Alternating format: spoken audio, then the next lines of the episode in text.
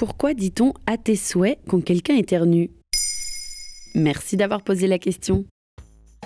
C'est un réflexe que l'on a tous. Dès qu'on entend un éternuement, on se précipite pour placer une petite formule, le fameux à tes souhaits.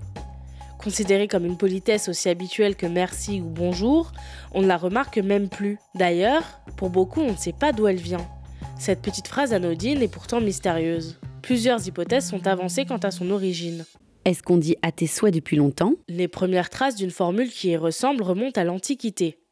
En Grèce, l'éternuement avait alors deux significations principales, suivant les phases de la lune ou le moment de la journée. Soit il était le signe du passage d'un esprit divin, dans ce cas on le saluait avant qu'il ne reprenne la route, soit il était signe de malchance. Alors on en appelait au dieu pour venir en aide à la personne qui éternuait, en invoquant la formule que Jupiter te conserve. D'ailleurs, c'est également à l'Antiquité que l'on a pris l'habitude de se couvrir la bouche au moment de l'éternuement, pas par politesse, mais pour éviter qu'une partie de l'âme ne quitte le corps. Comment on est passé de que Jupiter te conserve à à tes souhaits C'est du côté du Moyen Âge qu'il faut se tourner pour une deuxième hypothèse de l'origine de la phrase. Elle serait apparue à l'époque de la peste, car la population et les médecins considéraient l'éternuement comme l'un des premiers signes de la maladie. Ainsi, pour éloigner le mauvais sort le plus vite possible, on disait à tes souhaits ou que Dieu te bénisse, en soutien vis-à-vis -vis de la maladie, mais pas par politesse. D'après Jean Pruvot, dans son livre La politesse au fil des mots et de l'histoire, c'est le pape Paul III lui-même qui aurait demandé à ce que l'on bénisse précipitamment les malades dès les premiers signes de la peste. On retrouve d'ailleurs encore aujourd'hui en anglais la formule bless you, soit béni, après un éternuement. Et alors, comment c'est devenu une formule de politesse?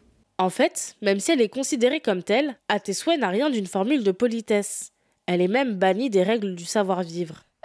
En 1703, Jean-Baptiste de La Salle, dans ses règles de bienséance, écrivait Quand quelqu'un éternue, il ne faut pas dire tout haut Dieu vous bénisse. On doit seulement, sans proférer aucune parole, se découvrir. En effet, il serait mal poli de faire remarquer aux autres que quelqu'un vient d'éternuer. Mieux vaudrait faire comme si l'on n'avait rien entendu. De plus, la superstition s'invite à nouveau ici, car on ne sait pas si les souhaits de la personne en face sont bons ou mauvais.